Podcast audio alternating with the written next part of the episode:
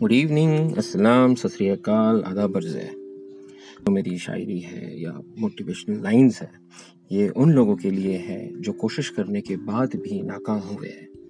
हँसते हैं लोग उनके नाकामयाबी पर। So get going and get inspiring whatever you do शायरी का नाम रखा है मैंने कोशिश। तो पेश करता हूँ ये, समाज फरमाइएगा, है वो लोग मेरी नाकामयाबी से मगर ये नहीं जानते कि कोशिश अभी जारी है। अभी हौसला नहीं टूटा है मेरा। अभी तो जान बाकी है। माना कि मंजिलें दूर है मेरी, मगर ये सफ़र तो हर पल जारी है।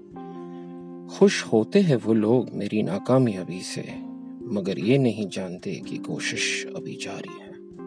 थैंक यू सो मच बताइएगा कैसी आपको लगी है। And always be inspired all the best